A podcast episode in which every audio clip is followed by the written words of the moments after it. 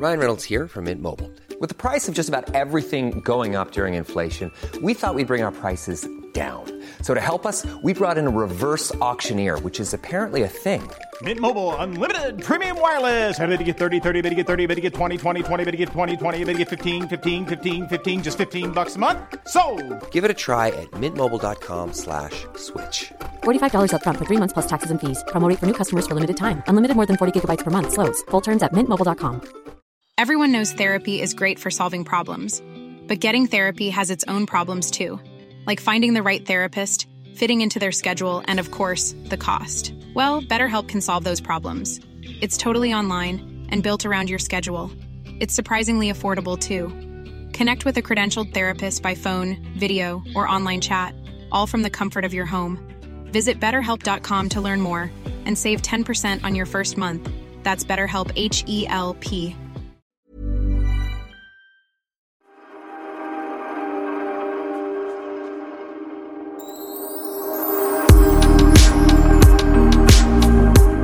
ska ha fredagsmys. Men det är fredagsmys. Det är det sista vi gör. Var det inte så någonting? Fredagsmys.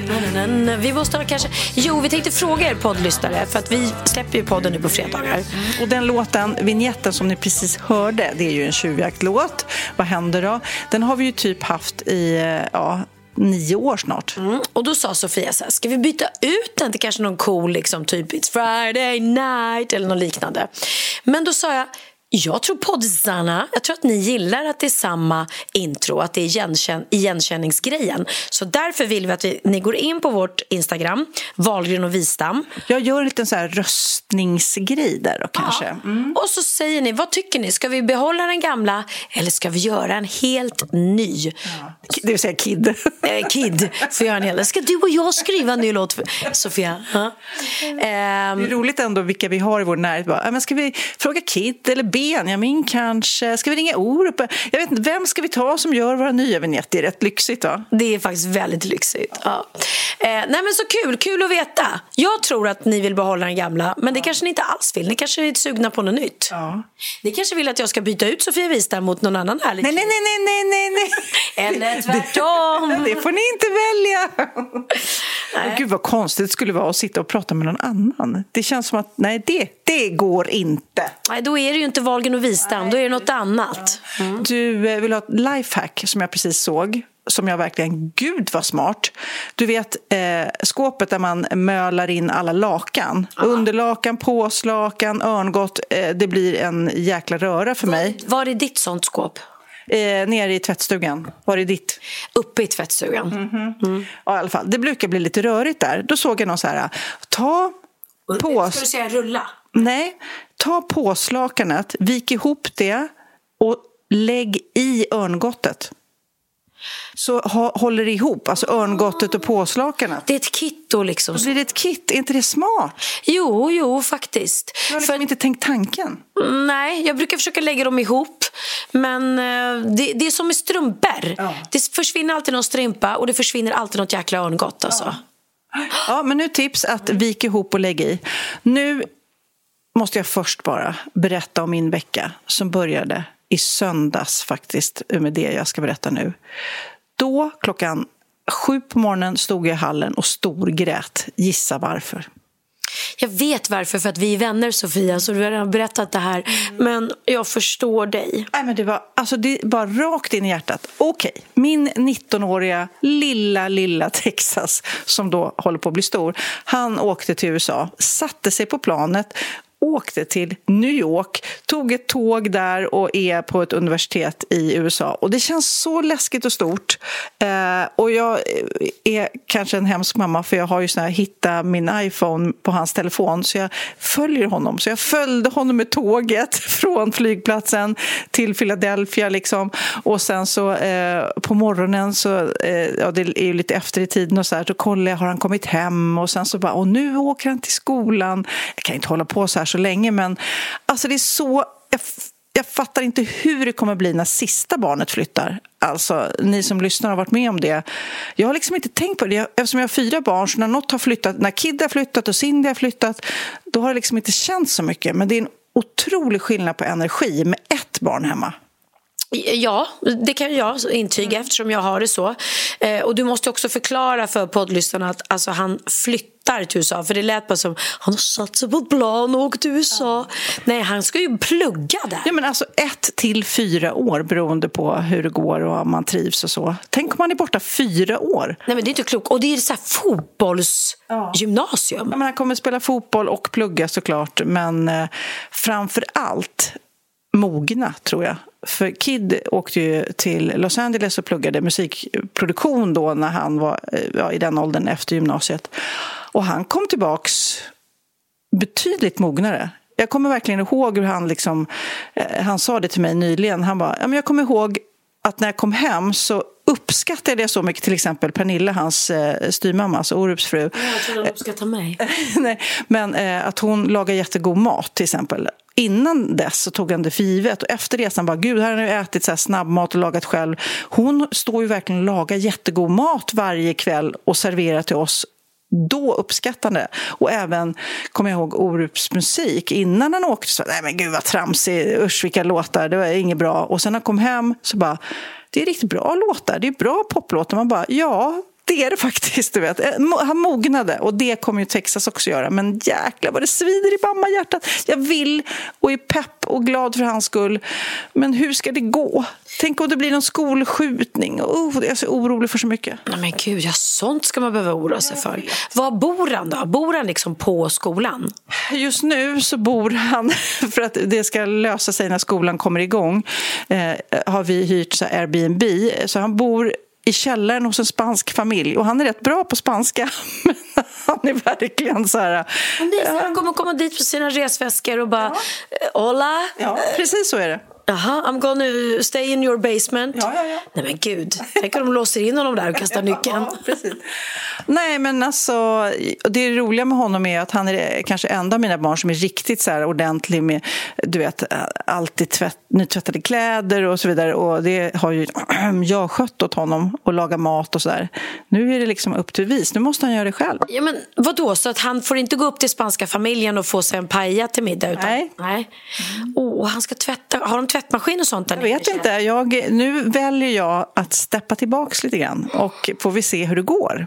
För att eh, Texas kommer inte ta på sig smutsiga kalsonger, så mycket vet jag. Så på något vis så kommer han lösa det. Och det är roligt. Det är som när Kid flyttade till USA och min eh, kompis bor där. Eh, och eh, då sa jag så här, eller hon sa också, ring om det är något. Och, och då stod Kid i affären och sa, ska jag köpa det här tvättmedlet eller det här? Ringde han till min kompis och frågade. Hon bara, men du läs på förpackningen. Och såklart så kommer det bli nu så att han Ja, det går ju att lösa problem. Och han, han kommer klara det galant, men eh, det är ett stort steg alltså. Och det är, är Lennox kastade, min yngsta då, som den, den som är kvar, kastade sig över Texas rum. jag, ska, jag ska precis fråga det. Hur, ja, ja. Han har redan flyttat in, ut med alla Texas-grejer, in med Lennox-grejer. Och, och, eh. och te, eh, Texas har haft det största rummet Jajamän. som Lennox får nu såklart. Mm, så nu, eh, mm. Men känner Lennox att han saknar sin brorsa? För de var ändå ganska nära, i, eller är ju nära i ålder. Jag tror inte det. De har tjafsat rätt mycket. Ah. Men jag tror ändå det är konstigt när, när det blir färre i huset. Det är en energi som försvinner. Jag och Magnus också säger det. Även fast inte vi hängde så mycket hela familjen för alla har olika agendor så blir det ändå det en energi. Ja, du har ju varit med om det här. Vilket, vilket, eh, vilken separation var värst skulle du säga? Nej, men egentligen var det nog för att Oliver Eh, flyttade hemifrån ganska tidigt men det var också att det var så här, inget uttalat utan han började bara liksom ja, plötsligt bo hos kompisar och sen var vi osams ett tag och det var liksom sådana saker inblandat. Och, och, sen så kom han tillbaka och sen plötsligt var, så flyttade han hemifrån och då var han typ 18 och då hade jag ju liksom Eh, tre barn till hemma. Eh, Bianca tror jag var den som var sorgligast för att hon var verkligen så här, nu köper jag en lägenhet. Mm. Och då vet jag att vi satt i soffan och jag bara, nej men gud, har du köpt lägenhet ska du flytta. Och så började jag gråta och vi grät båda två. Medan Benjamin, han, han bara sov över hos kompisar hela tiden och till slut jag bara, men hallå ska du aldrig sova hemma? Och plötsligt så hade han bara flyttat utan att man liksom förstod hur det hände. Så att och, och nu, var han, nu sover han här hela tiden. Och nu är han mer här än någonsin. exakt. Ja. Nej, men, eh, och grejen med Theo som vi har pratat om tidigare. Theo kommer inte kännas så tungt för att han vi har ju delat vårdnad om honom, jag och hans pappa, så jag är så van att, att han inte är här. Eh, så att det, det kommer kännas jättekonstigt såklart att han flyttar hemifrån helt. Men vi som är skilsmässoföräldrar, vi är mer van, vana att vara ifrån våra barn fast vi inte vill. Mm. Nej, men jag, precis som du säger också, när första barnet flyttade, eller Kid flyttade till Orup rätt tidigt, då, eh, när man har fler barn, då bara, okej, okay, bra, han har det bra där, bra pappa, bra styrmamma, allting. Då fokuserar man på de andra barnen. Då ältar man inte det så mycket. Men nu liksom, åh. Och så börjar man tänka sig, ja, kanske man då ska sälja det huset och flytta till lägenhet och börja liksom det andra kapitlet, eller nästa kapitlet som är så här, vuxenliv igen. Liksom. Ja, men jag kan ju inte ens tänka mig, Theo är ju 16, fyller 17 i mars. Mm. Alltså när jag var 17 år då gjorde jag Piccadilly Circus, då hade jag flyttat hemifrån. Var du som Theo när du gjorde Piccadilly Circus? Ja, det är så sjukt. ja, det är så sjukt. Eh, men eh, jag var ju också, det, jag tror att vi pratade om det i podden också, jag var ju också väldigt så här, bortskämd hemifrån, inte fått direkt lära mig att tvätta och, och, och um, liksom sådana saker. Så när jag då flyttade ihop med Emilio, som jag gjorde när jag var 17, vilket också är jättekonstigt, ja, och att vi sen fick tre barn. Liksom. Mm. Så sa ju han någon gång, för att han var alltid den, han var väldigt pedantisk och han tvättade och han hade full koll på hur man skötte, alltså vi hade ju tvättstuga då, vi hade ju inte tvättmaskin i hemmet. Och så var det någon gång som han sa, Åh, kan du, kan du gå ner och tvätta för jag hinner inte. Och jag bara, oh, okej. Okay. Så gick jag ner i tvättstugan och stod där bland tvättmaskinen och bara, jag vet fan inte hur man tvättar. Jag hade tvättat hela mitt liv och jag vågade inte säga det till honom för det tyckte jag var lite pinsamt. Mm. Så då ringde jag någon liksom så här svägerska, jag hade Vitos flickvän typ och bara, hallå hur fan tvättar man? Vad trycker man på för knappar? Gud. Jag hade ingen aning. Det är så som Texas kommer ha det hos den spanska familjen nu. Verkligen. Ja, nej men vilken, ja, jag förstår det. Stor grej. Har han ringt den? Ja, men vi facetimar och jag stalkar på den där appen och tittar vad han gör och sådär. Nej, men det är jättekul och kanske man åker och hälsar på sen. Men man vill ju lå, eh, först låta honom göra sin grej så man inte är, oh mamma är här också. Och jag kan lova dig att Lennox eh, kommer sakna Texas och vice versa. Så när de kommer ses nästa gång då kommer de bara kramas. Och vi hade, det var väldigt mysigt. Vi var ju där i Spanien, hela familjen, alla barnen, mm. över nyår. Och det blev ju lite bonding. Man bara kände att ja, men nu laddar vi upp lite eftersom Cindy, min dotter, bor i Italien också. Så, att, ja, eh, så att det är många barn på vift nu. Det är så sjukt! Det, det, vi pratar inte om det så ofta, men hon bor i Italien. Min dotter då, ja, det har jag inte faktiskt kanske pratat om. Eh, men hon har liksom eh, flyttat hemifrån redan för länge sedan. Det är därför det inte blir lika stor skillnad. Hon pluggar konst i Florens och det, där vill jag, dit vill jag också åka och hälsa på. Det är också häftigt. Verkligen. Vilken grej. Pratar du italienska? Nej. Nej, tyvärr. Och det är häftigt med italienska. Oh, älskar italienska. Ja, ja. Vi får se. Mm. Nu vill jag veta, nu har vi eh, startat mycket och pratat om mina tårar här, men berätta, hur går det med din svett? Eh, ja, är det, det svettigt? Det är svett och tårar. Eh, nej, tårar är det inte än. Skratt måste det vara. Mm, vi, skratt, skratt. vi skrattar väldigt mycket och vi pratar ju då om eh, repetitionerna med min show, Pernilla Wahlgrens Happy Ending. Och vi har premiär om en vecka. Och det, när jag sitter här nu idag så känns det helt absurt att vi ens ska ha en färdig show tills dess.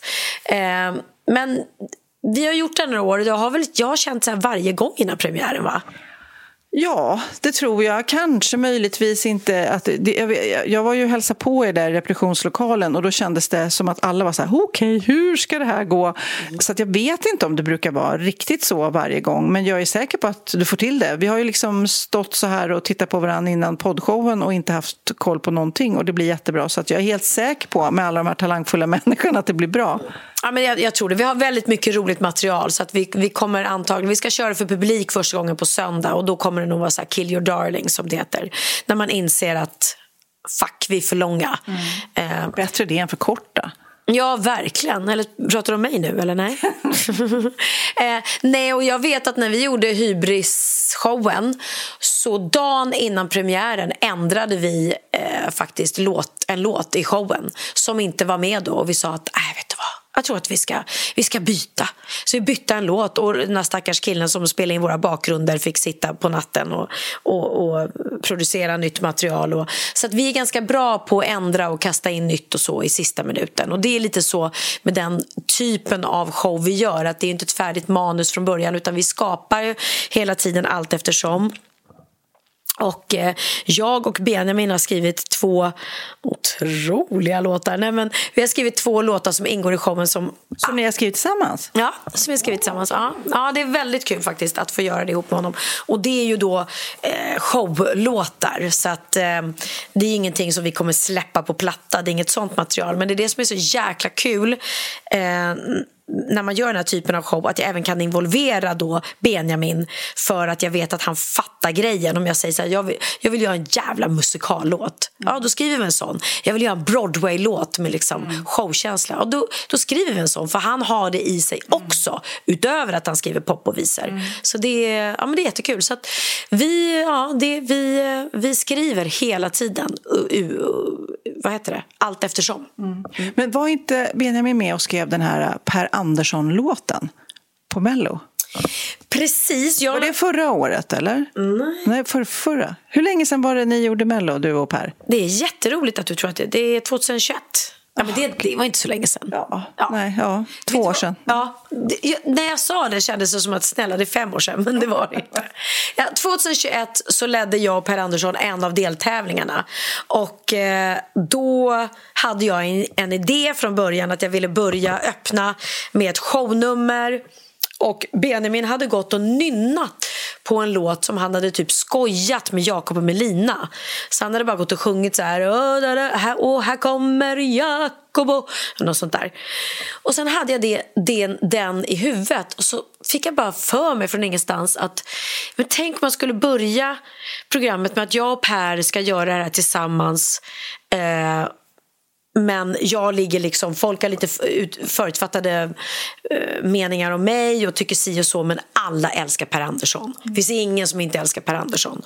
Uh, och så bara sa jag, fan alla älskar Per Andersson. Så, så, så sålde jag in idén till SVT och så sa jag till Benjamin, kan du skriva en låt på det här? För han hade ingen låt, det var ju bara en, en liksom, inte ens en refräng, en rad.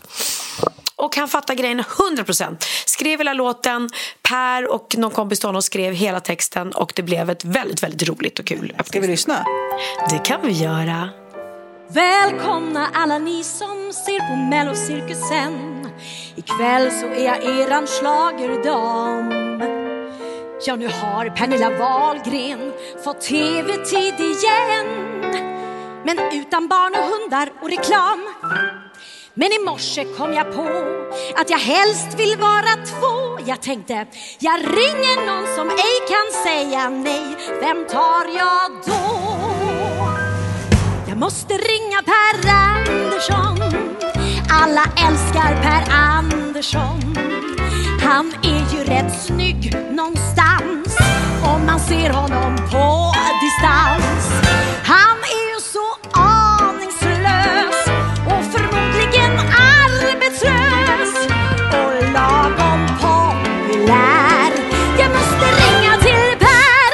Andersson. Hej du Pernilla, jag har en idé.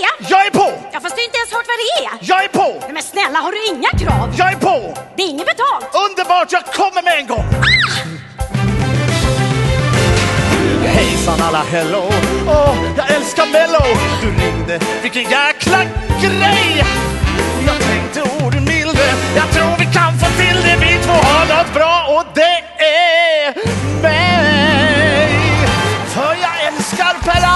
Andersson. Superheta Per Andersson. Whoopidoo Andersson. Jag är skitstark och jättelång. Han är lågmäld och diskret. That's me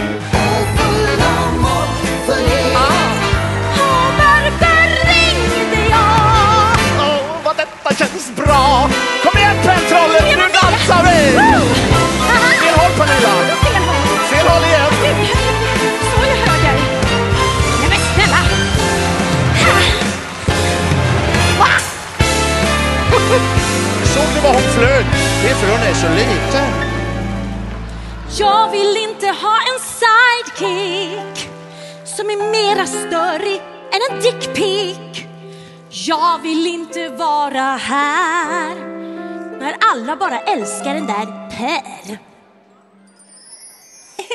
Hej Pernilla! Mamma och pappa! Du ska inte vara ledsen. Vi älskar dig! Ni kanske tycker jag är silly Men jag är mer än Piccadilly Så tack för att ni finns och följer mig på Insta.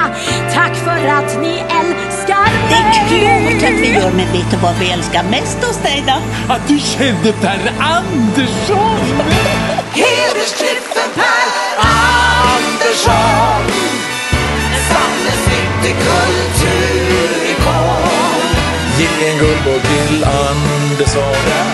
Ge en hoppe Per Andersson Passa pucken till Andersson. Jag älskar Andersson. Jag älskar Andersson.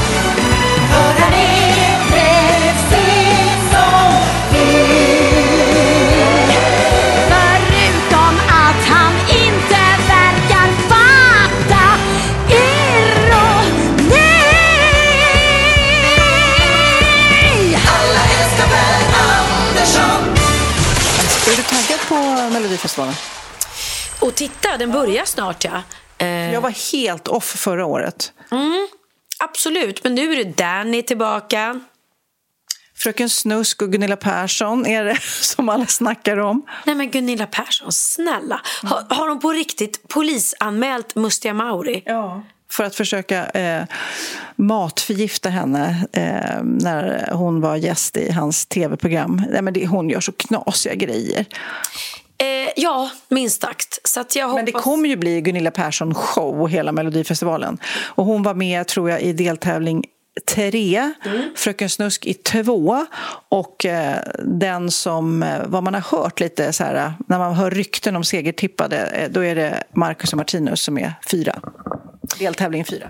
Ja, Har du hört något? Det brukar alltid gå något lite rykte om någon som är bra. Ja, det har du rätt Jag har inte hört någonting, men, men ehm, faktiskt absolut ingenting. Men alltså, Fröken Snusk kan ju sjunga, men jag hoppas verkligen att de låter eh, Gunilla Persson sjunga. Så att de inte bara liksom lägger massa körer och så... Men jag vet, hon, kanske, hon kanske kommer pratsjunga eller rappa. Who, who knows? Vad fan heter det? Ja, who knows? Ranelid har varit med och Edvard Blom och... det är Det blir alltid... väl underhållning liksom. 100 procent. Det kommer bli lite mordförsök om någon slänger något eller... Du... Oj, oj, oj, Gunilla Persson, hon kommer skapa så mycket rubriker, va? hon kommer rasa. Eh, nej, men det är det som är kul med Mello, att det är högt och lågt och eh, seriöst och oseriöst och blandat. Jag tycker det är jätte, jättekul. Det hade varit så tråkigt om Melodifestivalen bara var så här pretto och, och korrekt och eh, eh, jag har, alltså Idol, jag har inte sett ett enda avsnitt av Idol. Eh, för det är så här, ibland Ibland jobbar man och man har inte tid och man liksom tappar lite. Eh, Ja, men där är också, de är så himla duktiga och bra så att eh, ibland är det kul när det inte är så himla perfekt alltså. Och det är ju det, är det som är härligt med Mello. Men det är kul, det är lite krigsföring där nu, för nu släppte ju Fröken Snusk eh, Rid mig som en Hollywoodfru. Hon har ju en låt som heter Rid mig som en dalahäst. Nu har hon släppt Rid mig som en Hollywoodfru. Det är krigsföring. Oj, oj, oj. Nu är det krig mellan Fröken Snusk och Gunilla eh, Persson. och Gunilla Persson tycker att hur kan man heta Fröken Snusk och så vidare. Hey Dave. Yeah, Randy. Since we founded Bombus, we've always said our socks, underwear, and t shirts are super soft. Any new ideas? Maybe sublimely soft. Or disgustingly cozy? Wait, what? I got it. Bombas. Absurdly comfortable essentials for yourself And for those facing homelessness. because one purchased equals one donated. Wow, did we just write an ad? Yes. Bombas. Big comfort for everyone. Go to bombas.com slash ACAST and use code ACAST for 20% off your first purchase. There's never been a faster or easier way to start your weight loss journey than with PlushCare. PlushCare accepts most insurance plans and gives you online access to board-certified physicians who can prescribe FDA-approved weight loss medications like Wigovi and Zepbound for those who qualify. Take charge of your health and speak with a board-certified physician about a weight loss plan that's right for you. Get started today at plushcare.com slash weight loss. That's plushcare.com slash weight loss. plushcare.com slash weight loss. Vi är sponsrade av Synoptik och våren är äntligen här Sofia.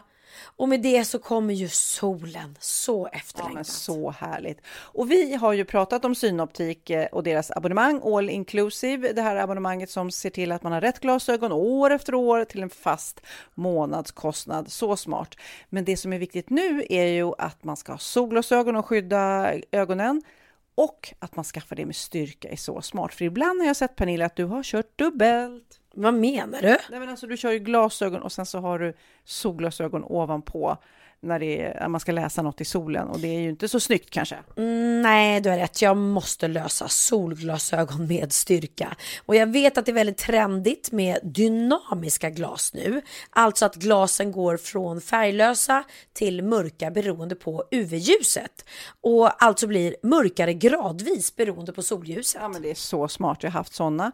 Det är lite, när det är lite så här mellanljust, då ser man ut som en rockstjärna kan jag säga. Det är så coolt och väldigt smidigt och så slipper man ju ta av sig glasögonen hela tiden och det minimerar ju att man tappar bort dem.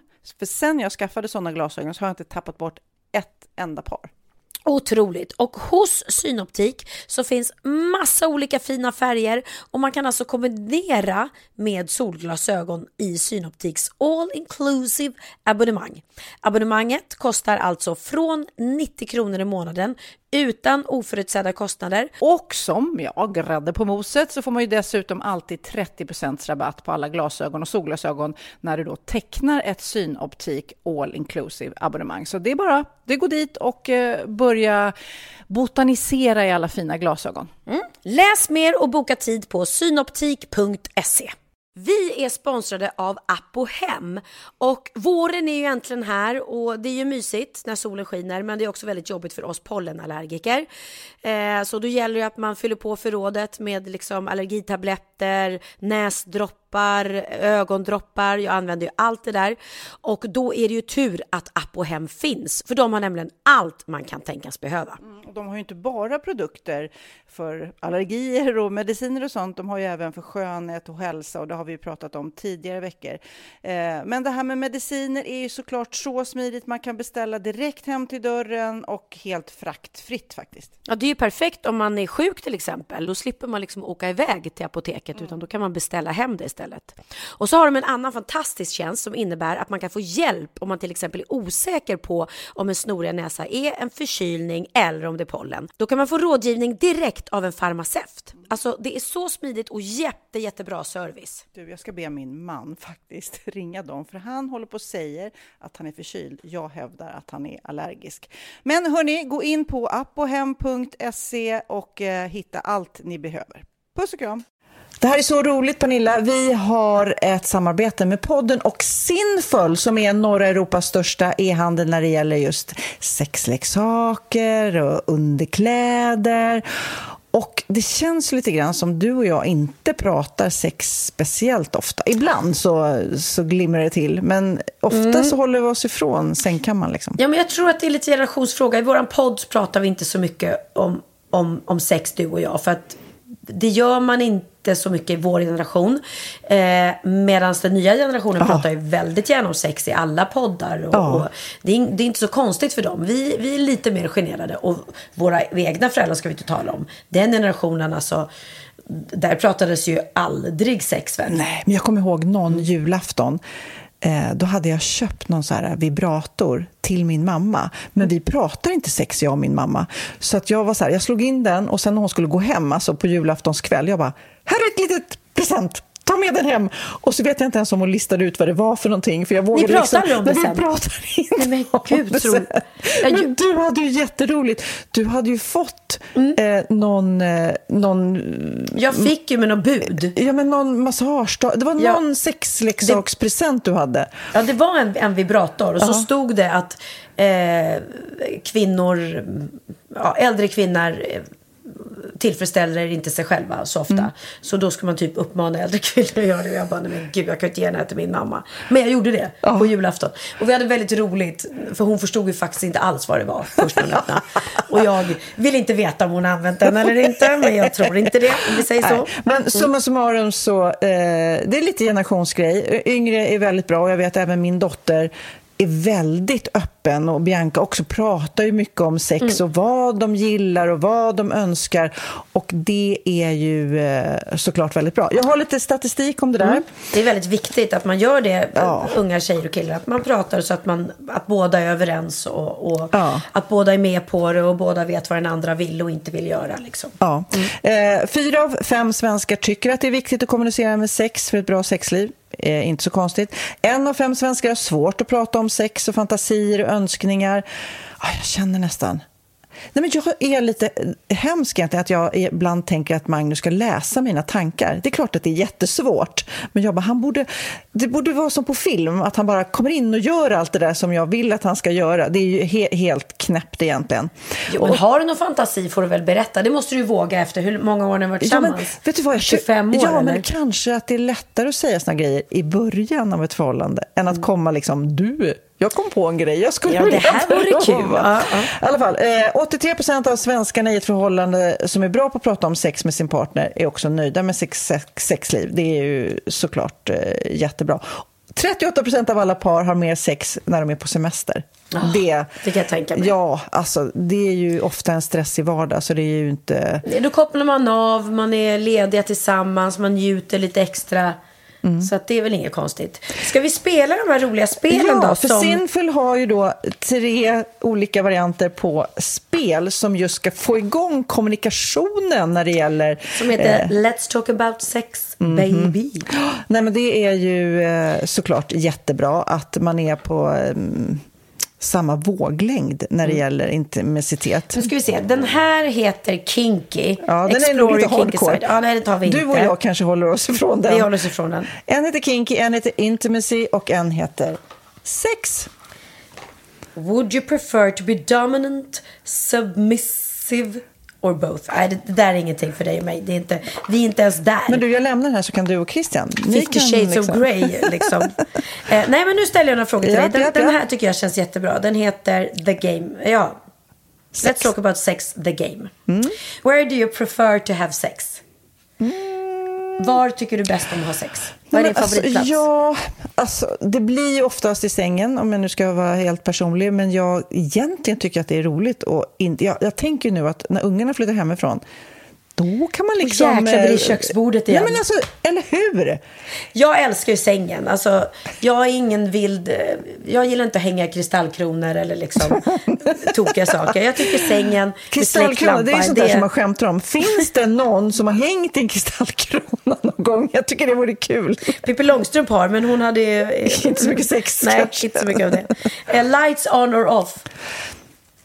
Åh gud, det går nog bra båda två. Men om jag måste välja kanske off, för att man kommer liksom med in the mood, sådär. Du då? Nej, men jag alltså... Det, det här är en tjej som gillar att hålla sig i sängkammaren med släckt lampa. Så, inte, inte konstigare än så. Så det har inte hänt något i den här soffan? Alltså, inte vad jag minns. Jag ska fråga Christian sen. Ja, nej, inte, och har jag haft det så har det varit med släktlampa kan jag säga. Eh, Okej, tar vi en ny. Sex on the beach or sex in the shower? Nej, men eh, på stranden tror jag. Men det, det kan ju komma in sand då. Det, då det kan man- bli lite friktion. då blir det peeling samtidigt. peeling på mufflan samtidigt. Do you like dirty talk? Nej, jag är inte så inne på det. Men jag skrattar för att jag vet att du har en jätterolig historia om dirty Eh, talk. ja, den är faktiskt otrolig. Jag var då för många, många, många år sedan tillsammans med en man som älskade att köra dirty talk eh, på engelska. och jag var väldigt, väldigt ung och eh, oerfaren så att det blev liksom, ja, det var ju så det började då för mig kan man säga. Ja. Så att sen när jag gick in i ett nytt förhållande flera år senare så var ju det, tänkte jag, men det gillar väl alla. Så jag körde lite dirty talk på, På engelska. engelska. Och var på, Alltså, han var Fuck me harder. Alltså, vi Nej, men alltså, nej, jag vill inte säga vad jag sa. Men det blev så stel stämning där va? I jag, jag bara märkte att han bara blev helt tyst och undrade vad är det som försiggår. Och så jag kände bara, "Ah, jag landade inte riktigt rätt. Fast det det är Så det ju- blev inget mer dirty talk på engelska. Nej, men just när man träffar en ny partner så är det ju lite att kalibrera sig själv. Jag har en annan väninna som träffade en kille som gärna ville låta som ett lejon. Alltså, och, du Åh, vet, eh, och eh, hon tyckte jättemycket om honom, men kanske inte lejonbiten. Eh, Så då måste man ju bara liksom på ett fint sätt säga kanske hitta ett annat djur. Ja, åh gud, åh gud. Här kommer sista frågan då. Music or no music? Alltså, Music 100 procent. men alltså sätter du alltid på musik när du ska ha sex? Nej men jag sätter på musik först och Christian sen. alltså musik Nej, är men alltså, halva jag har grejen. inte ens tänkt tanken. Jag har ingen, Va? jag har ingen, någonting, ingen musikmaskin i eh, sovrummet till exempel. Det skulle vara... Skaffa dig det säger jag. Det blir en till nivå då? Ja, ja, ja. Ja, ja, ja. 100 procent. Ja, men summa summarum, det här är ju superkul. Att liksom komma igång och snacka om vad man vill, önskar. Det här är ju också ett finurligt sätt att liksom... Ta reda på vad den ja, andra men partnern... både eh, ta reda på vad den andra gillar och om man vill liksom kanske på ett lätt sätt plantera, det här är någonting faktiskt jag tycker om. Ja, för här står det så här. Conversation cards to get you even closer. Mm. Här, här är en rolig, det här är en, en rolig fråga. Would you rather live without your phone or sex? Den är svår, Pernilla! Svara. Ja, alltså i mitt fall, jag har faktiskt klarat mig väldigt bra utan sex, men jag skulle inte klara mig utan mobiltelefonen.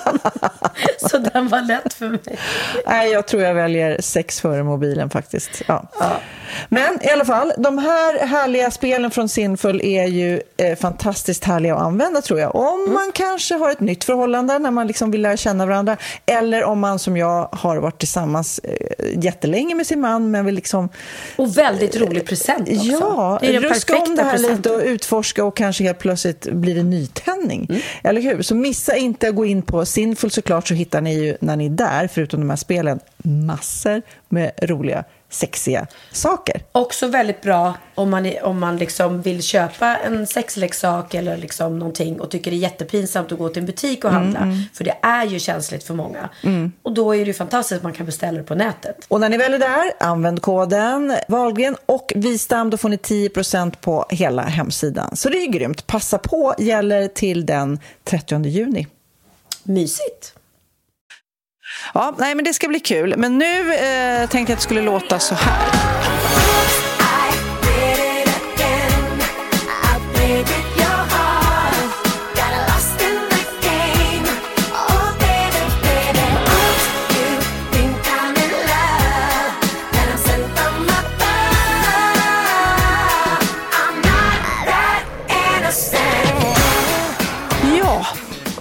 Var ju Britney Spears. Och i förra podden så pratade jag med dig om att jag eh, skulle åka till Göteborg med Daniel Paris. Vi skulle vara med i ett tv-program och vi pratade om Britney Spears och att eh, Daniel var lite besatt över att jag hade träffat Britney och intervjuat för en herrans massa år sedan. Och då fick jag i uppgift av dig att prata med Daniel om en viss sak. Jag vill att du skulle prata om vad han som Britney Spears-fan deluxe, vad tycker den egentligen om hennes eh, framträdande på Instagram vecka efter vecka som är så märkliga? Mm. Ja, men för jag pratade med honom om, och det, lite historia är ju att Daniel är en fan av Britney på en annan level. Alltså han kan allt. Han har tittat på varenda klipp, varenda dokumentär, han har sett varenda rättegångsdel, han, har, eh, han, han vet allt. Det var väldigt intressant att bara, när man väl började nysta i det så blev, blev man ju också helt så här, oj, oj, oj, oj, oj. I alla fall, eh, jag pratade med Daniel, jag har också läst boken eh, som jag vet att du inte har hunnit läsa än, men hennes memoarer och eh, jag har dessutom tittat på lite dokumentärer och intervjuer så jag har nördat in mig på det här ordentligt. Men vi kan väl börja med att eh, lyssna på vad Daniel faktiskt svarade. Jag fick ju uppdrag av Pernilla att fråga Daniel Paris när vi nu var i Göteborg om Britney Spears. För att historien är ju att någon gång sa jag till Daniel så här oj, Britney verkar inte må så bra. Och då fick han något slags utbrott och han försvarade henne 100 procent. Och nu sitter jag med Daniel så nu ska vi prata Britney Spears. Du måste ju säga det. Vad ska jag säga? Det. Vad är det? It's Britney bitch. It's Britney bitch! Åh gud, nu kan jag dö lycklig. Men du, när började ditt intresse för henne om vi liksom backar bandet? När föddes jag? 1988. När kom första låten? Ja, men alltså, det var verkligen från start. Baby One More Time. Jag såg videon precis som alla andra. Jag föll för den av en annan anledning, för jag var inte som alla andra killar. Mhm. Så jag var inte riktigt skolflicka-uniform. Det var inte av den anledningen som jag. Nej. Men jag bara kände att det här är något liksom. Och när musiken tog över mig så kände jag bara det här, I like this girl. Ja, för du skickade ett sms till mig eh, rätt nyligen. Ja. Eh, Jag bara, jag, jag har en fråga. Har du träffat Britney Spears? Och jag bara, ja, för jag intervjuade då henne eh, för ett gäng år sedan. Typ eh, i den perioden när du upptäckte henne. Och det var hur stort som helst för dig tydligen. Men det känns som att jag har träffat Britney Spears. Jag sitter då och kollar på en Britney-dokumentär som jag gör varje morgon på YouTube. Så ser jag så här, ja ah, men on Swedish TV, la la la la la. Jag bara, och så ser jag en fyra-logga i hörnet. Så jag bara, men det är TV4 liksom, vårt kära TV4. Och så ser jag då en, eh, en mörkhårig, vacker intervjuperson, eh, intervjuare.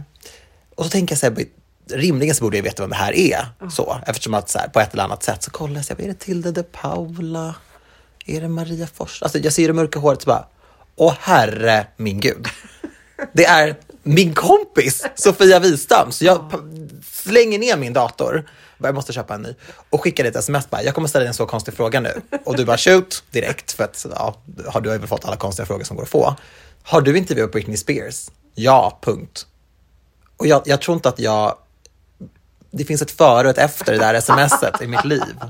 Men alltså, för det, nu när vi har pratat lite här innan också, så är ju du är ju liksom fan på en, en stor nivå, another level, level another level. Men också tänker jag på de här Free Britney eh, som kom just med det här förmyndarskapet och man läste om det. Då hängde du med på hela den resan. Liksom. Alltså det många inte vet är att första Free Britney kom för jättemånga år sedan när folk började prata om att så här, vi har inte sett så mycket bilder på Britney, vart är hon? Så här, hon är alltid hemma på Instagram och hon är alltid hemma på alla sina sociala medier. Så här, går hon ut liksom? Men då lyckades då hennes pappa främst och eh, ja, men folket runt henne, då, de har ju massa kontakter med media, TMC bland annat, då, där de ser till att artiklar skrivs. Så de lyckades avskriva de här fansen som konspirationsteoretiker. Sen gick det flera år och sen blomstrade Free Britney på nytt och då plockades det upp av media och fansen var verkligen så här, nej men nu, liksom, vi vill se henne, vi vill, vi vill höra att allt är okej, vi vill se bilder på henne ute i det fria. Vart är Britney? Och då blev det mycket större och då kunde de inte avskriva det igen. Så det har trendat två gånger, men det har bara tagit fart en gång. Okej. Pernilla skickade ju verkligen med mig frågor då i förra podden. Varför, nu när hon då blev av med det här förmyndarskapet, varför lägger hon ut så porriga, knasiga filmer på sitt Insta? Varför lägger hon inte upp vanliga bilder liksom då för att visa att jag är fullt fungerande? Jag tror att det är Britneys sätt att verkligen uttrycka sig och visa sin frihet. Hon var ju så reglerad så himla länge av sitt eh, förmyndarskap. De sa vad hon fick eh, köpa, vad hon fick äta, vad hon fick dricka, vad hon skulle göra med sina dagar. Om hon skulle köpa godis till sina barn eller böcker, då var hon tvungen att fråga om lov. Och det kunde ta upp till tre dagar innan hon fick ett svar. Det här är en mångmiljonärskvinna. De sa vad hon fick ha på sig, hur hon skulle se ut på scen, hur hon skulle ha sitt hår. Så vet du, hon är fri nu, då är hon ju så här, ja, men nu ska jag bara uttrycka mig, nu ska jag vara naken, för att nu får jag vara naken, bokstavligen. Och då kastar hon sina kläder. Och hon har ju varit så himla låst liksom. Och sen det här dansandet. Ja, det är klart att man kan titta på det här dansen och tänka så här, gud vad, vad är det som händer? Men vi måste också komma ihåg att Britney blev känd när hon var 16, 17, 18. Vad blev hon känd för? Sin jättefina röst, men också för dansen. Och hon, i hennes huvud så har hon alltid blivit hyllad för dansen och de här korta shortsen och så här. Det var ju det när media då sexualiserade en ung kvinna i den här åldern, vilket var så himla problematiskt. Men det var ju också det som hyllade henne. Och hon har väl stannat lite i det. Jag tänker så här, det är det här liksom folket vill ha. Men det känns ju, för att de- den, det jag ser och många ser är ju att det här är en trasig tjej. En tjej som inte mår bra och man börjar ju tänka att det kanske var en anledning till att hon hade en förmyndare. Alltså, ett förmyndarskap är ju om man anses vara oförmögen att ta hand om sig själv eller kanske man fara för sig själv och sådana där saker så kan man få till ett förmyndarskap. Sen så kanske Britney, hon hade ju förlossningsdepression 2007. Det var då hon rakade av sig håret. Ja, rakade av sig håret. Hon hade egentligen bara behövt liksom bli lämnad i fred eller åka till någon ö, vet, så här, inte vara jagad av paparazzis. Men Britney hade ju bokstavligen ett pris på sitt huvud. Så hon var ju jagad vad hon än gjorde. När hon var som, eh, som mest igång då, då kunde en paparazzibild få flera miljoner dollar. Så de här paparazzi-fotograferna, de jagade henne dag in och dag ut och drev ju henne typ till vansinne. Liksom. Och så skulle hon haft ett förmyndarskap? Nej, det tycker jag inte. Skulle hon haft liksom ett, ett starkare team runt sig som kunde ha lite mer koll och som kanske kunde vara runt henne? Absolut, men i USA så är förmyndarskap big business. Det är många människor som tjänar jättemycket pengar på det, som tjänar på att förmögna människor, inte nödvändigtvis kända, men liksom rika människor, att de är placerade i ett förmyndarskap. För det är massa människor som får lön genom det. Britney har ju försörjt så många människor under de här 13 åren, bland annat då sin egen familj, eh, bara genom att vara i ett förmyndarskap. Alla de här leden, att hon måste ringa och be om typ en swish-överföring, bokstavligen, för att köpa en bok till sina kids. Men du, om vi pratar barnen då, träffar hon dem någonting? Vad händer där? Inte just nu. Barnen har valt att bo med deras pappa. De har flyttat till Hawaii nu. Men hon hörs, så vitt jag vet, så hörs hon lite på sms med sin ena son. Mm. Det är, och och han är också den som har valt att liksom inte prata om henne i media och sådär. Men det är ju så hemskt, alltså, för det är det man tänker att det hon kanske skulle behöva mest av allt är att få vara med sina barn och eh, få liksom bygga upp någon slags självförtroende, självkänsla och må bra. Mm. Britney har alltid älskat sina barn. Alltså när, när hon var som yngst, hon pratade alltid om sina barn. Hon blev en ganska ung mamma i moderna mått mätt och, och pratade alltid om att det är när hon är som lyckligast och det är när hon är som gladast och tiden med hennes barn betyder allt. Och förmyndarskapet, hennes pappa då bland annat och alla andra förmyndare, det var ett helt gäng, de lockade ju alltid med att ah, men om du gör den här turnén och då får du träffa barnen ännu mer. Om du släpper den här låten eller ställer upp på den här intervjun, då kommer du få käka middag med barnen. Då kommer du få... Så de lockade alltid liksom med tid med barnen. Så Britney jobbade ju som en maskin för att hon bara skulle få träffa dem. Och nu så vill de inte träffa henne och så här. Men det... Alltså det är ju mellan dem så, men jag kan verkligen, jag som fan vet ju, jag har ju sett alla intervjuer med Britney. Hon pratar alltid om sina barn.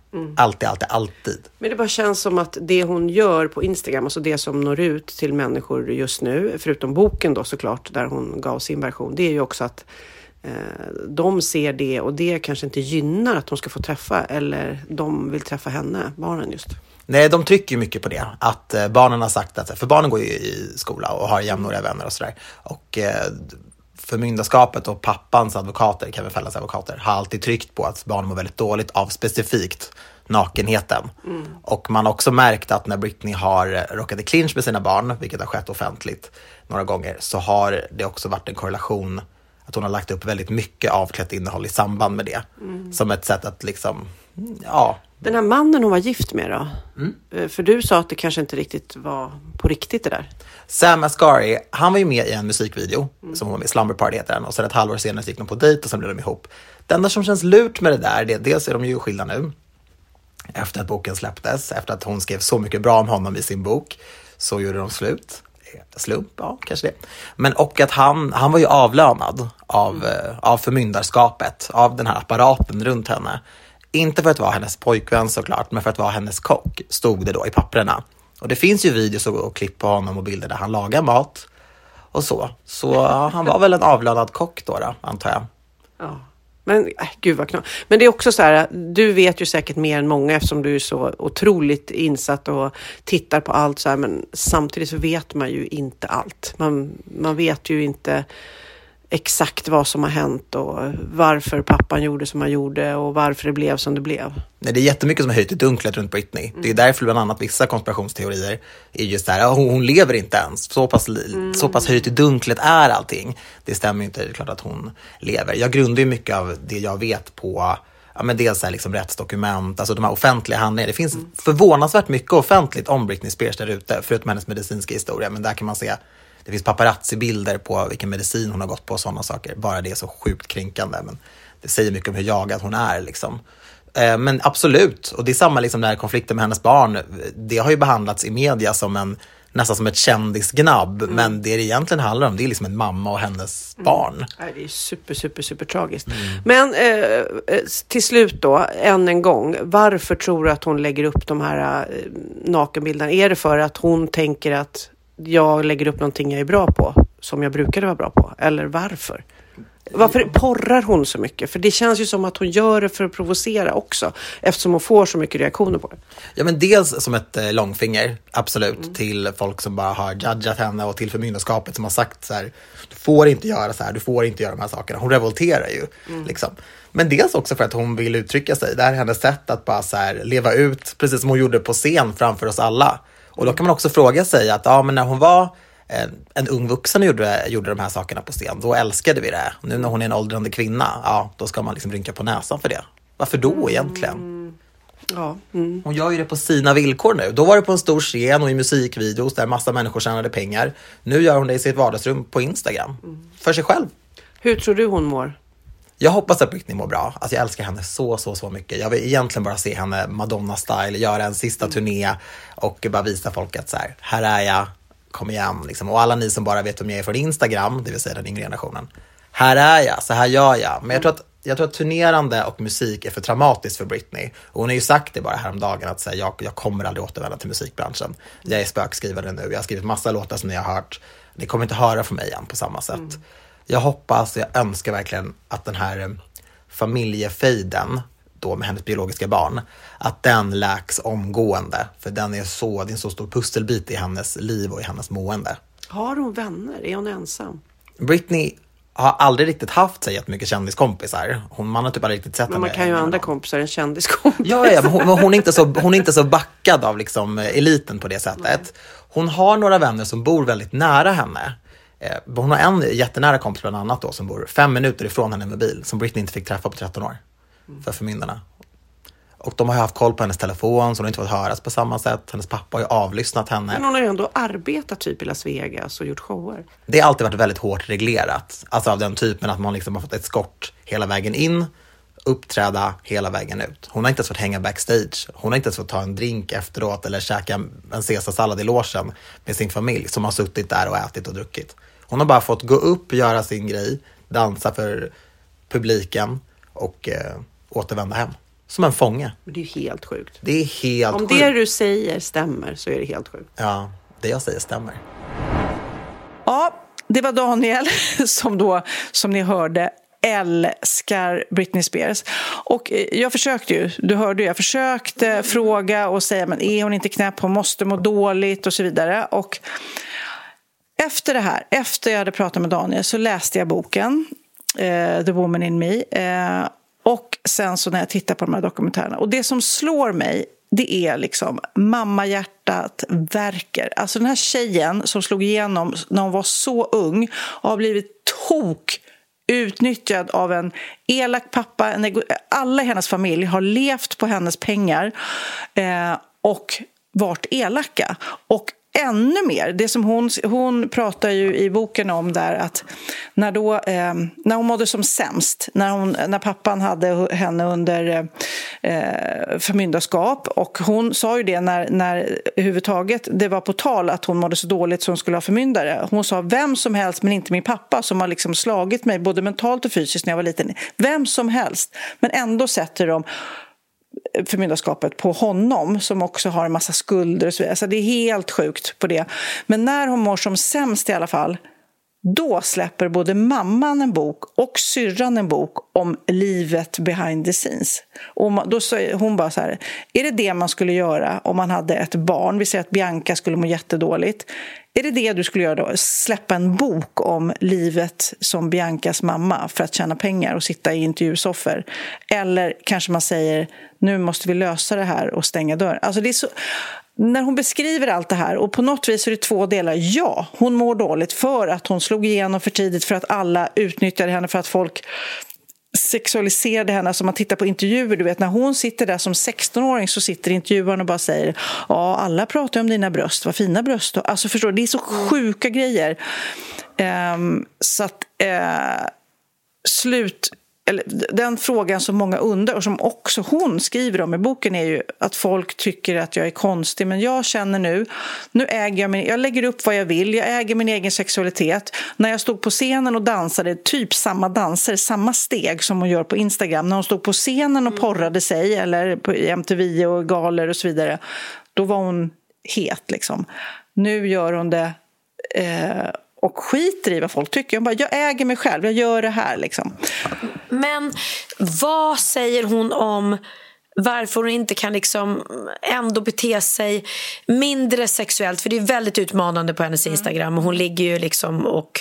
Eh, ja, det är mer avklätt än inte. Vi har pratat om det här. Varför, eh, varför kan hon inte bara skippa den biten och mm. kanske försöka fokusera på att få en bra relation med sina barn igen, känner jag. För det här är ju, de måste ju skämmas ganska mycket. Nej, men de, barnen, hon skriver jättemycket om barnen. Mm. Det är barnen, barnen, barnen. Och den, alltså alla, de har ju tagit barnen ifrån henne. Och sagt så här, pappan har sagt så här, du får inte träffa dina barn om inte du gör den här showen.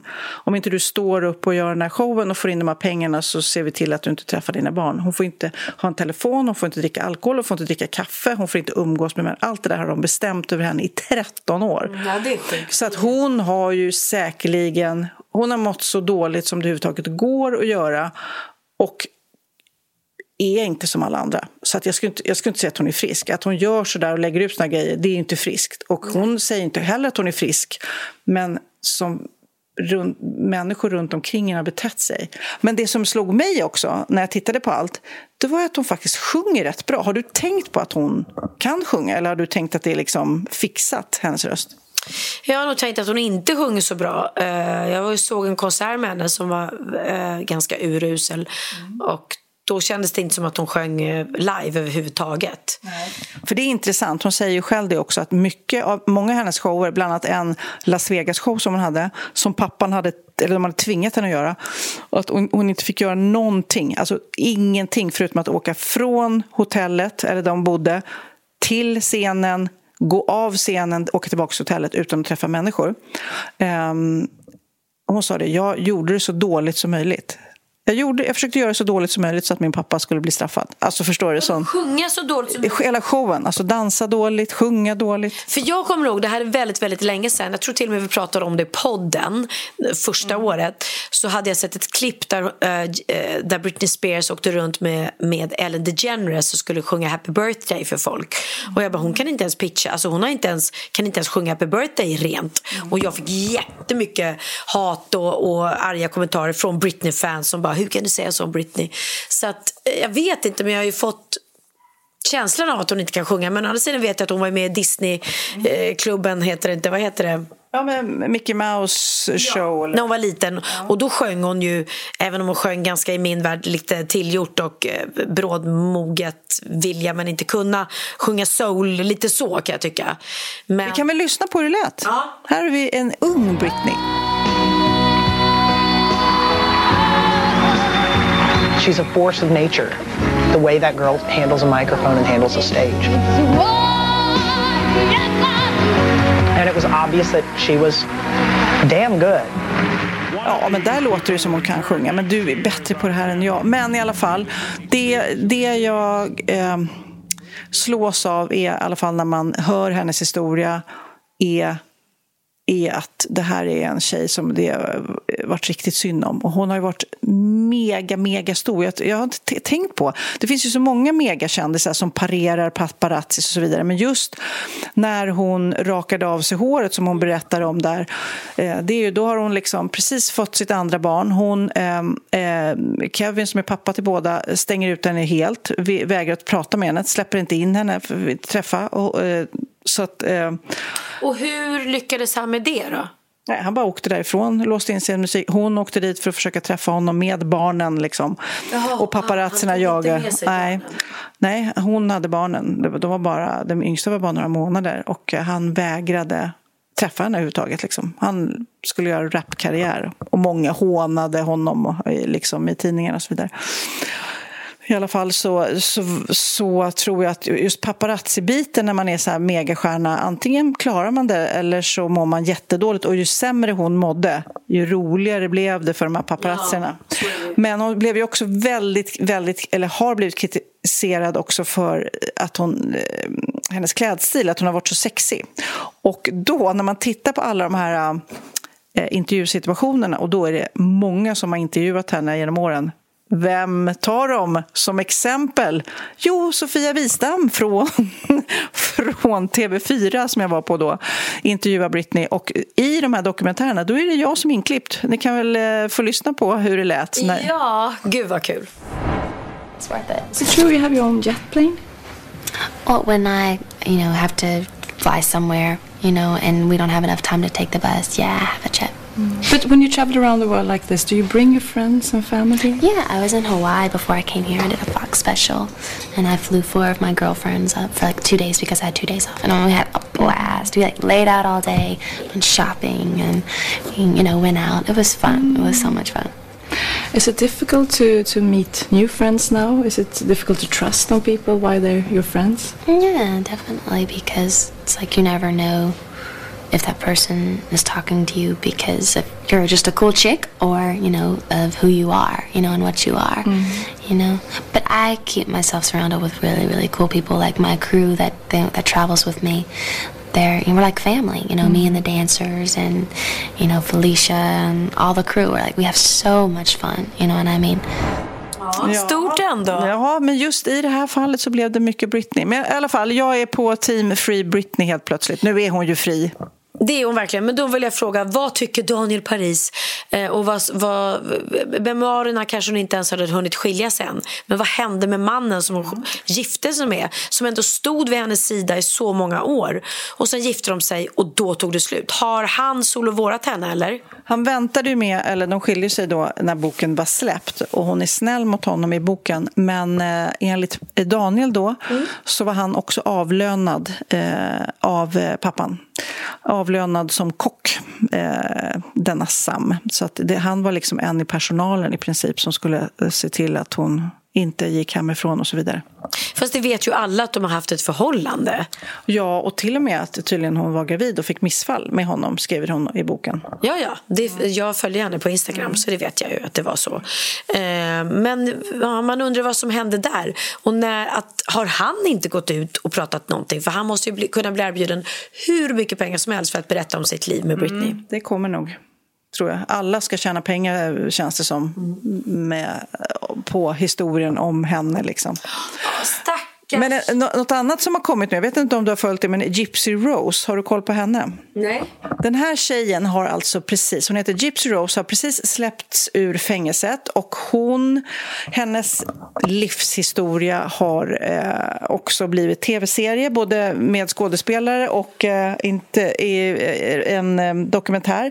Det heter alltså Münchhausen by proxy. Det är hennes mamma, det här är helt grymt och det, nu har jag blivit lite besatt av det här.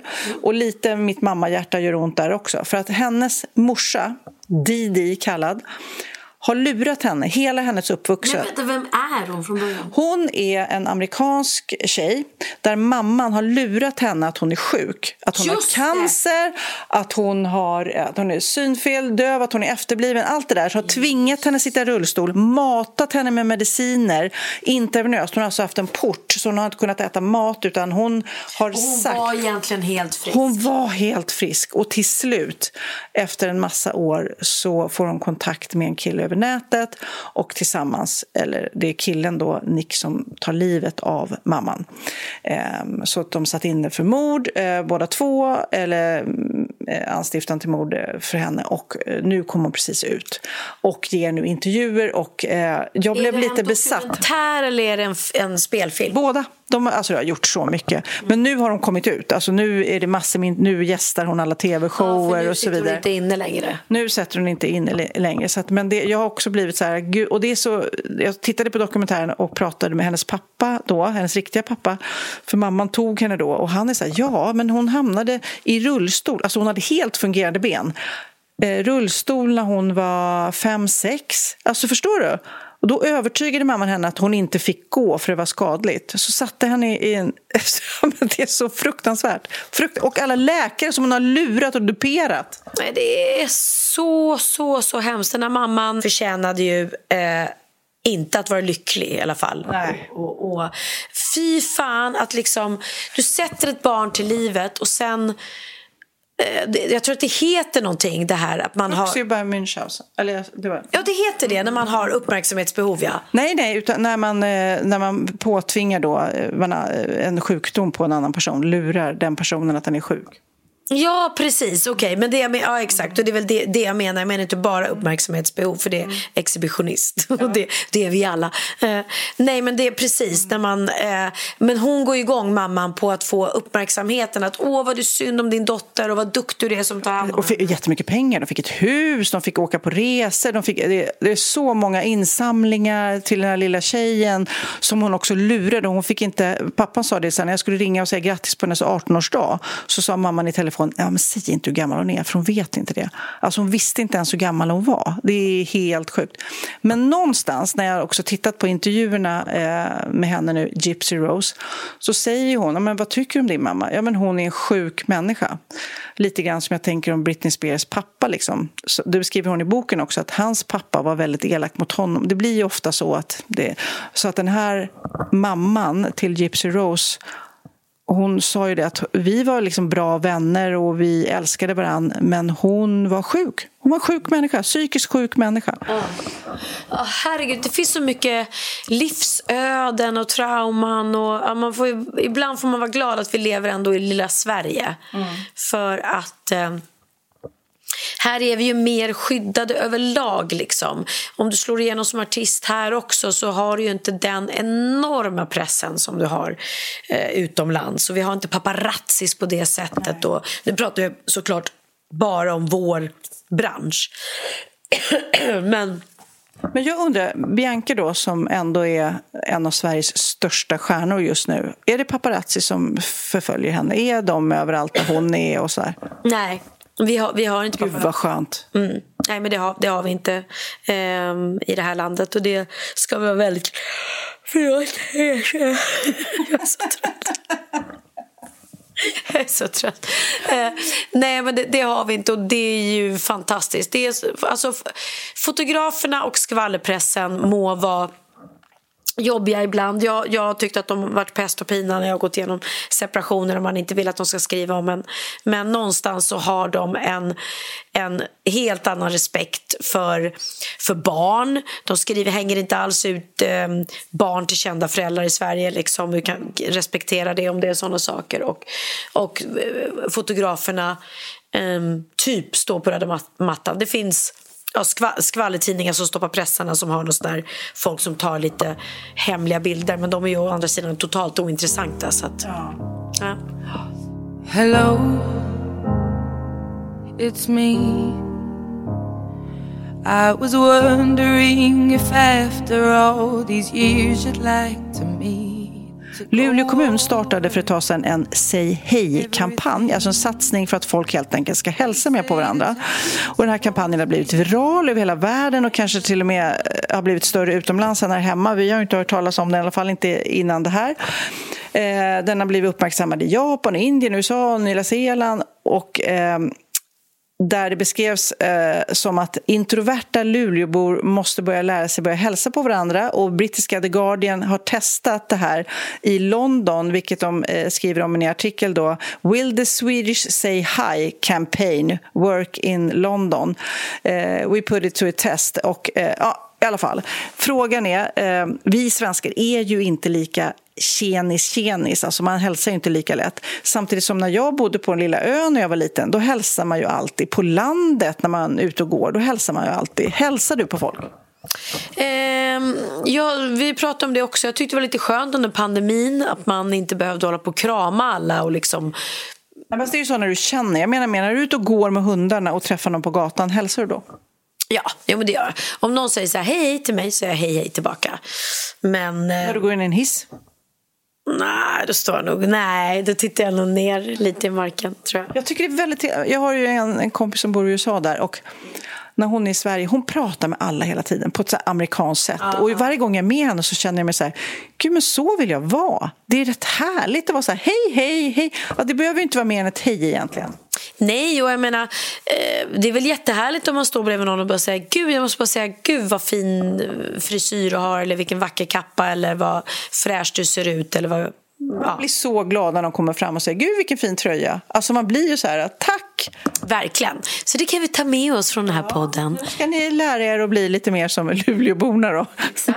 Och en, ett annat ord som har flugit, ett, ett, ett nyord för två år sedan tror jag, det är ju då en eh, svensk kvinna som heter Margareta Magnusson som har skrev boken Döstädning, ingen sorglig historia som har blivit då en internationell bästsäljare och eh, som hyllar då det från början svenska uttrycket eh, döstädning som vi har pratat om. Att man liksom börjar rensa ut innan man står liksom på stupets eh, brant. Uh-uh. Och jag tycker att Alltså, bara nu när Texas flyttar och Lennox, alltså, det är skönt att rensa och slänga och ge bort. Det är jätteskönt. Det är min stora dröm att det skulle vara bättre på att rensa. För jag tycker det är, jag skulle vilja ha, alltså det här låter så sjukt. Men fick jag önska så skulle jag ha hälften så mycket kläder i min garderob. Du, jag tittade in på vägen in i ditt sovrum där vi sitter då i din säng nu. Tittade jag bara in. Alltså du har, jag har mycket kläder. Du har tio gånger mer kläder än vad jag har. Hur många klädesplagg använder du av de som ligger där? I procentsats? Alltså, säkert bara en... En, en procent? Ja, en procent. Nej, men typ. Men sen har jag också väldigt mycket så att som nu, om jag gjorde en tv-gala här i veckan. Eh, Cancergalan. Cancergalan på TV4. Där jag och Hanna sjöng. Och då skrev hon kvällen innan så här, vad ska vi ha på oss, vad tycker du? Och jag bara, gud jag har inte ens inte ens reflekterat, prata, reflekterat över det. Och då är jag så här, då bara slänger jag ner tio klänningar och tio par skor och så bara tar jag med mig det. För att jag har ju hemma, jag behöver inte mm. gå och köpa nytt eller liksom. Men sen hamnar det där i någon kasse och sen byggs det på någon annan gång och nu ska jag ta med mig kläder till showen. Och, så att jag har kläder för alla tillfällen men jag använder inte allting. Så. Och du kommer i, bara det är ju skönt. Jag har ju väldigt mycket i min garderob som jag aldrig kommer komma i mer igen, men jag kan inte slänga det. Ah, du har så. Okej, okay, för jag har ju kläder, absolut olika, man går upp och ner i vikt. Jag har ju klänningar som man ibland eh, tror då, men jag måste se om jag kommer i det. Mm. Men de klänningarna som är pyttesmå så jag känner att så där smal kommer jag aldrig bli igen. De har jag eh, gett bort eller sålt. Mm. I alla fall, den här Margareta skriver eh, när hon själv då instruerar nybörjare i döstädning... Besök dina förvaringsutrymmen och plocka fram vad som finns där. Vem bryr sig om de sakerna när du inte längre är där? Det har jag tänkt i min källare. Där har jag väldigt mycket så här, eh, gamla brev och foton. Ingen kommer liksom, de kommer bara slänga, hiva den där lådan sen när jag dör. Alltså. Det är ju det som är lite sorgligt. Man tänker så mycket, mycket man spar och sen när någon ska då liksom rensa upp det när man väl har gått bort eh, så är det nog mycket som de bara kommer... Och, och, det, så är det för mig också. Jag har ingen aning om vad jag har i mina lådor ibland. Fast det är bra att flytta. Det har vi pratat om tidigare också. Och du har flyttat. jag ser när jag sitter här nu? Kolla liksom spröjset i mina fönster. Det är snett. Eller det ska vara så kanske, att det ena fönstret är lite större. Ser du? Ja, jag ser. Jo, men det ska det nog vara. Det, det, kan ju inte vara snett. Jo, men det kan ju inte vara snett på alla. Ja. Nej, det är någon idé. Sånt som man upptäcker när man sitter på sin säng klockan tio på kvällen och poddar och bara är mina fönsterramar sned. ja, vi kan ju inte avsluta med något annat än en Britney-låt. Du får välja. Ja, men då tycker jag, för hon har gjort så mycket bra uptempo-låtar. Men jag gillar också den här Sometimes.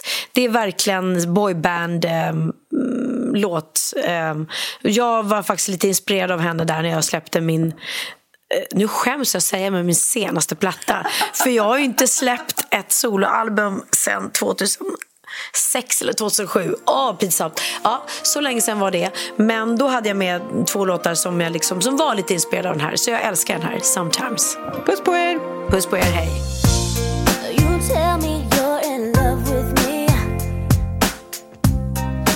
You can't take your pretty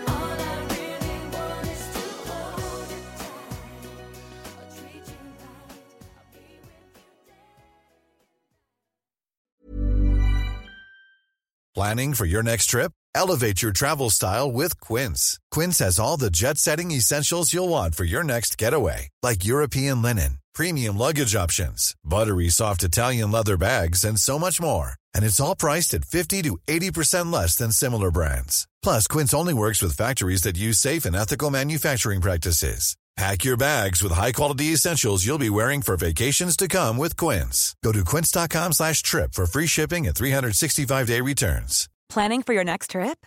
Elevate your travel style with Quince. Quince has all the jet setting essentials you'll want for your next getaway, like European linen, premium luggage options, buttery soft Italian leather bags, and so much more. And is all priced at 50 to 80% less than similar brands. Plus, Quince only works with factories that use safe and ethical manufacturing practices. Pack your bags with high-quality essentials you'll be wearing for vacations to come with Quince. Go to quince.com slash pack for free shipping and 365-day returns.